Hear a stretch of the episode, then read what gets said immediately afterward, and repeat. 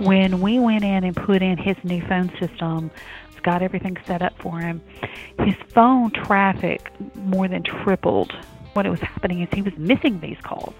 He's now had to hire two additional people to answer the phones, but his business is booming because of it. Welcome to episode 373 of the Community Broadband Bits podcast from the Institute for Local Self Reliance. I'm Lisa Gonzalez. Back in 2013, Christy Batts from CDE Lightband made her first appearance on the podcast to share the story of how Clarksville, Tennessee chose to invest in a publicly owned fiber optic network. She's back this week to describe upgrades and changes that have kept the network at the top of its game. In addition to innovations in voice and video service, CDE Lightband has partnered with local cooperatives and continues to increase speeds throughout the community.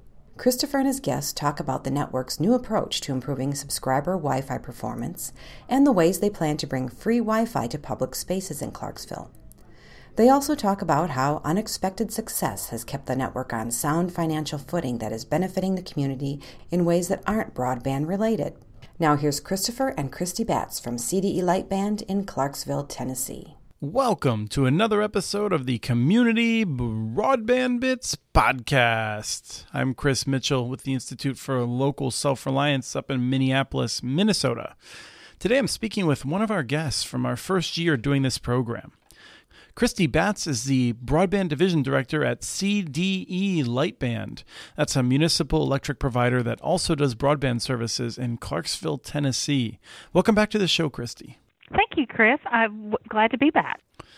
Well, it's been about six years, I think, and um, maybe a little bit more than that, and a lot has happened. Uh, you and I recently touched base, and I'm I'm really excited with all the progress. So I wanted to pull you back on this show. I think CDE in Clarksville has been in this business for 11 years now. Can you just give us a quick refresher as to what you're doing?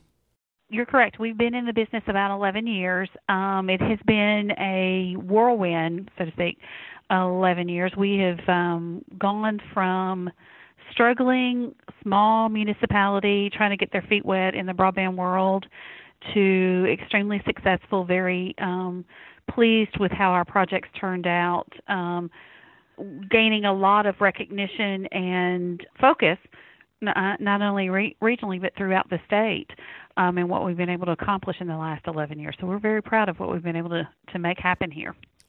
Yeah, and you have a, a particularly difficult population in that it tends to move more frequently than most uh, because of that large military base, right?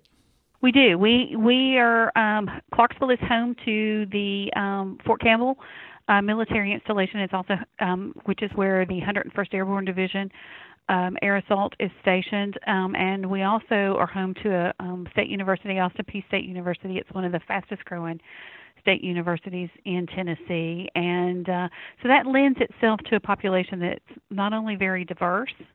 Um, but also turns over quite a bit. And we've run up the numbers, and about 30% of our population turns over every year. And you have more than 30% then that are taking your broadband services or taking services from the telecom division. We do, yes. Mm-hmm ordinarily i think i would i would probably start more at the beginning and, and move forward to remind people but i actually want to jump in and talk about some of the latest news coming out of clarksville uh, some of the changes you've made recently or will complete doing because i think i think that's actually just fascinating. Uh, let's start with the hosted pbx so first of all for a person who's listening to this and has no idea why i just said those three letters what is it and why is it important for your services we offer the true triple play for our residential customers, which is the internet, um, television, and phone product. But we also know that on the phone side of the business, um, that is declining as far as usage on the residential. Everyone's using cell phones these days. No one really has a landline. So the market for phone service is really in the commercial side of the, of the business, and we have been providing a traditional voice over IP system um, uh, with the SIP trunking for large corporations and that sort of thing on the phone side, what we ran into and what we were finding in the market is so many of our customers, while they wanted to switch to our phone services, had aging phone equipment and really didn't have, especially in the small to mid-sized business market, didn't have the resources financially to go out and wholesale replace an entire phone system. And didn't have and most of their phone systems and the services they had didn't have the features that so many of us have come, become used to with voicemail um, the ability to transfer calls directly to cell phones when you've got um, crews or, or um, staff members in the field.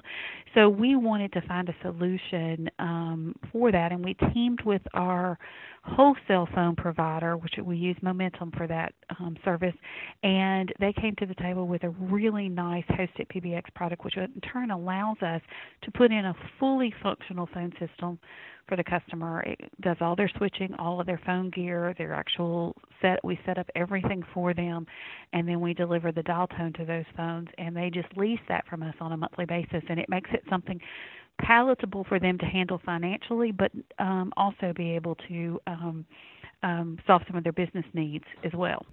And I would think that that would lead to many more small local businesses wanting to take service from you because even though, as you mentioned, the residential telephone service is in decline, most businesses still require telephone service for most of their employees to be productive. That is correct. That is correct. And we it's a real interesting little story. We had a in particular one customer that we were working with who had only had about three traditional phone lines coming into the office and realized that he could possibly be missing some phone calls when we went in and put in his new phone system, um, upgraded all of his phones, put in his new services, got everything set up for him, his phone traffic more than tripled. Um, and in turn, what it was happening is he was missing these calls. He's now had to hire two additional people to answer the phones, but his business is booming because of it. Right. I'm I'm sure that's you wonder about all the missed opportunities when you're trying to fall asleep at night when after you get that kind of data.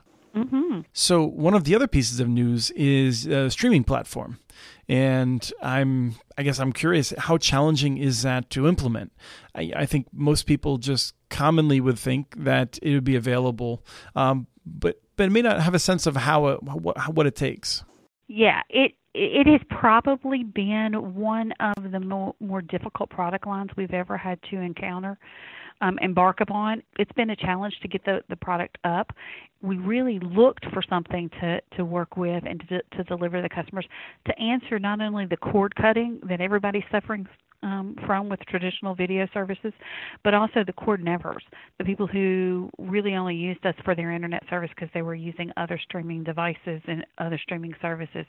So we partnered with our middleware providers and um, developed some content and some product worked with our programming partners and and got um, the the rights to distribute the services um, through streaming, and now all the background technical stuff that um, has to happen to make that happen. We're in the testing, final testing phases of the streaming service now, are um, going on, and once we get the clear from the engineering team that we're ready to go, then we'll we'll be ready to soft launch that in the September um, time frame, and and then go full force launch in October.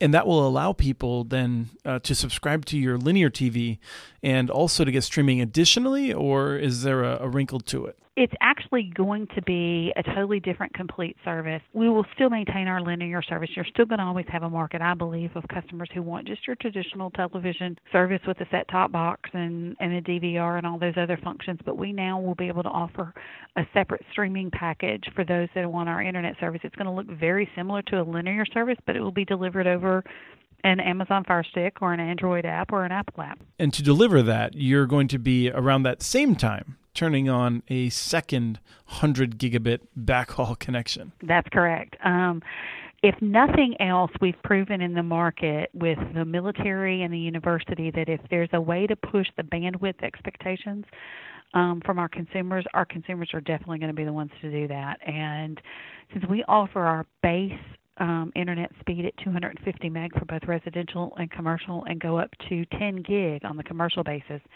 um, we have consumers using our bandwidth and a lot of it. Um, so we thought it was really important um, to get into the um, um, second 100 gig connection. We turned up our first 100 gig connection about 18 months ago. We'll be turning up our second one in September as well. And then that's also going to lend us an opportunity to partner and work with some of our counterparts surrounding us. Because, of course, you probably know in the state of Tennessee, electric co ops are now allowed to get into the um, broadband business, and we've got several of those starting up services surrounding us. So we're, we're working and partnering with some of them to um, sell whole, wholesale some bandwidth for them as well. Oh, I'm sorry. I, I didn't hear anything that you said after saying that your base package was 250 megabits symmetrical. Okay. Okay. no, I'm just teasing. you know, I'm I just I pay $95 a month to Comcast for something that's roughly uh, similar download speed, I guess, and uh, 10 megabits upload speed. So now I'm curious. Do you have a sense of your network utilization as I say that? Do you do you see people using a lot of that upstream capacity that you have that I don't? We do. Um, we absolutely do. We have a lot, especially on our business side. Um, we have a lot of that capacity use, and it's a, average is about forty percent of our um, available bandwidth capacity every every day. Okay. Wow. So the last thing in, in terms of this, and this isn't new for you, but we haven't talked about it on the podcast, you've switched to an indoor ONT uh, that also can provide Wi Fi services. I think one of the common things we've heard from ISPs in recent years is that is that so many service calls, a majority are often about Wi-Fi. And so this gives you visibility into into those Wi-Fi problems. You can solve them without rolling a truck. I'm guessing. So, so just tell me more about that, how that happened, and, and what your results have been that has been tremendous for us. We have um, moved to the indoor ONT, as I told you. It does have um, a, a one gigabit uh, wireless router built into the ONT, um, and we have um, had a huge, huge um, intake. Um, over 3,000 customers in the last 18 months have subscribed to that Wi-Fi device. What we've teamed it with, and what I would suggest for anyone that's getting into that and looking at that as an opportunity for themselves, or even if they're doing it and still struggling with the consumer that always says, it's not my equipment, it's not my equipment, we've invested in not only the equipment, but the training for our service technicians with Wi Fi analyzers and our installation teams as well. So when we go in and we do an install, and the consumer in the home says, I want the router right here, or I want you to connect into my router and it's located right here. Yes, just put it right here in this closet, right? Yes, exactly.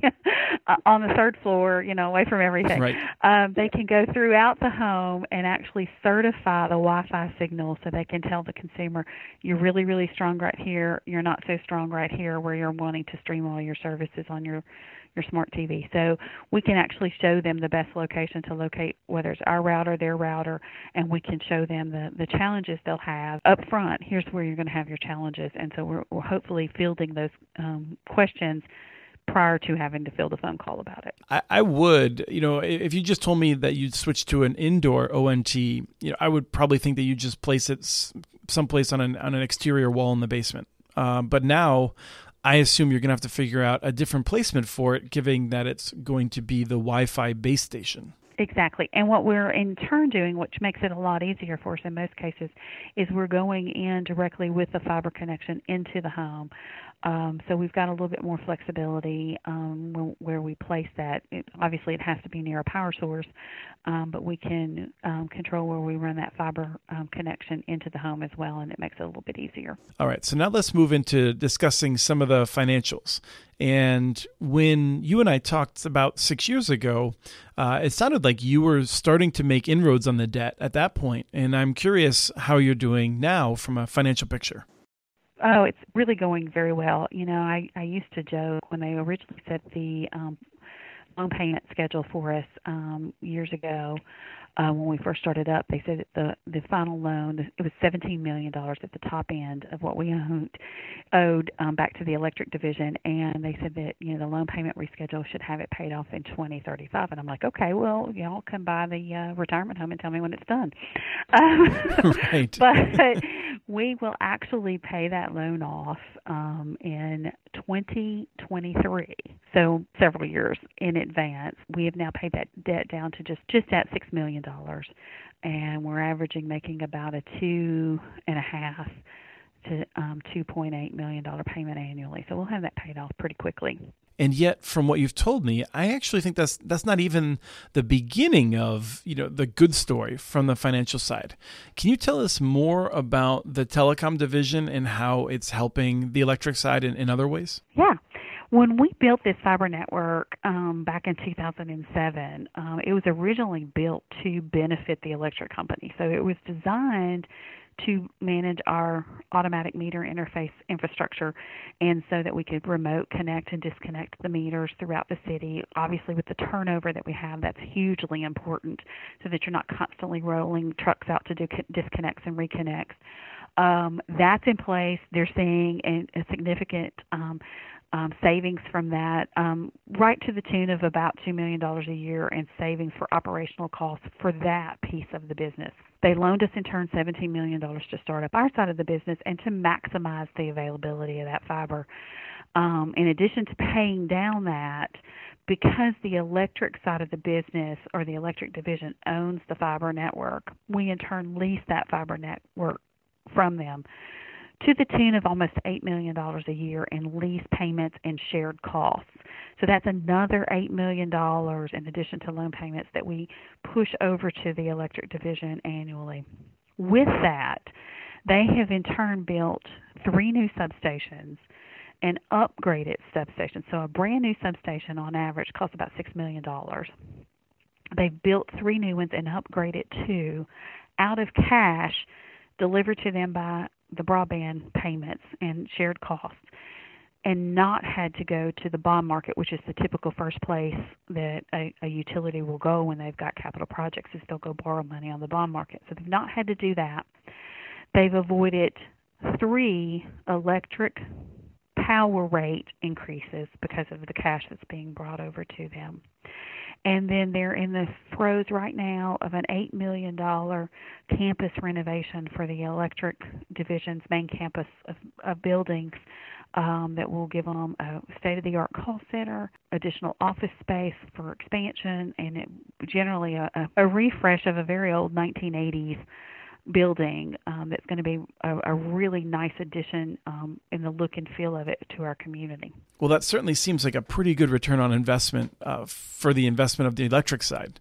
Now, let me ask you about stories that have happened in the last few years. You know, whether that's a local business coming to town, whether it's businesses benefiting from the, the hosted PBX, or you know, what what are the sorts of things that that that you're doing that makes a difference that makes you want to jump out of bed in the morning and get to work? well, aside from the fact that I, I've cut my teeth in this industry, um, so to speak, and I won't even say how many years because then it really makes me sound old.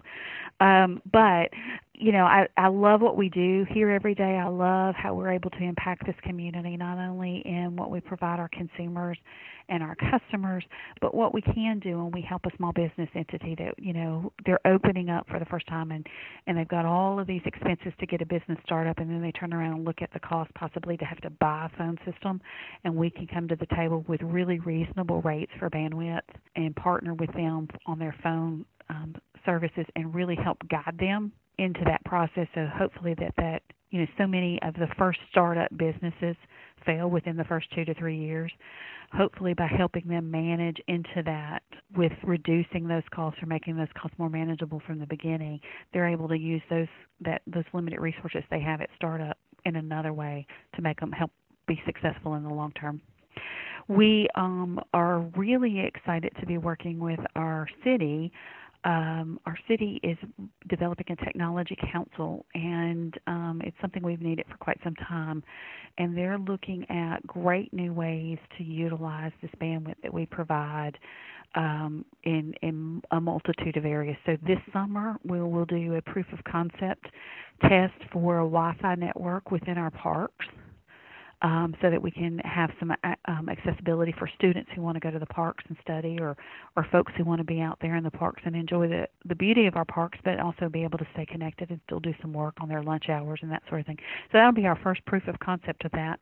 We're also looking at some Wi-Fi kiosk type opportunities in our downtown and our historic areas that will allow us to not only showcase some of the things that our visitors can can see when they come to our our community, but also give them some access um, to what we think is a um, one of the premier networks in in the area. So we're looking at those opportunities with that technology council, and just looking for ways where we can maximize things for public safety, um, communication, all of those um, avenues for us and really, really see what this network can, can deliver for the community as a whole. So excited to be part of that every day. Okay, yeah, I'll bet. And I'm I'm still hung up on the 250 megabit symmetrical intro rates, which you know we do have. I work really closely with my friends at the Chamber of Commerce. We really do have a nice relocation program. We'd love to have you move. See, the thing is, I'd like to relocate and bring winter with me, but I don't know if all your other residents would appreciate that so much. I'm of No, no, there. and we don't do winters w- really well here. So you would be embarrassed. The w- rare moments that we have large amounts of snow, we embarrass ourselves. So the way that we react. Well, for the entire month of August, I, I might refuse to put a shirt on, so I think it would be embarrassing for me if I was to, to do that.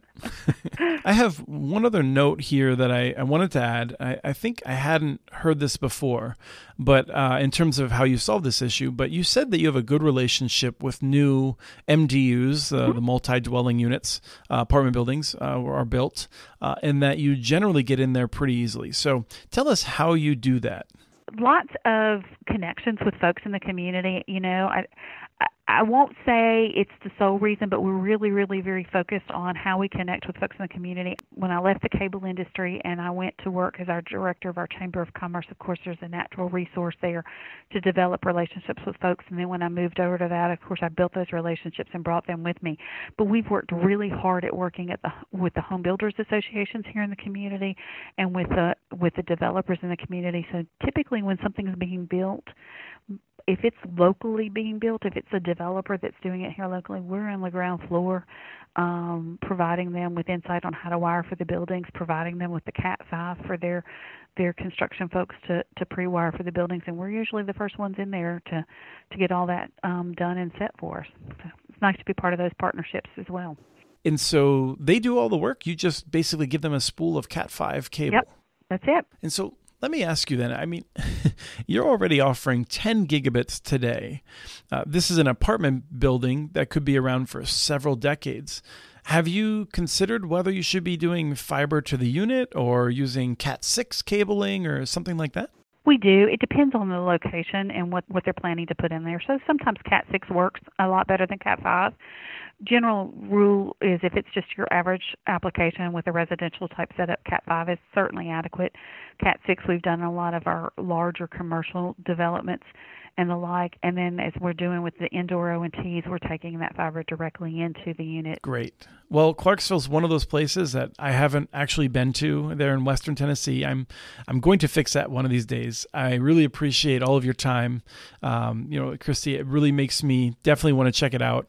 Not necessarily as a candidate for permanent relocation, but I, I want to see what it's like down there, and I hope I hope others will give that a shot too. Well, listen, do come visit us. We'd love to have you visit. We'd love to show off what we're doing and introduce you to some of the other folks that are doing other cool things in the market that that um, our network will be used for um, that we get excited about every day. Sounds good. Thank you for your time.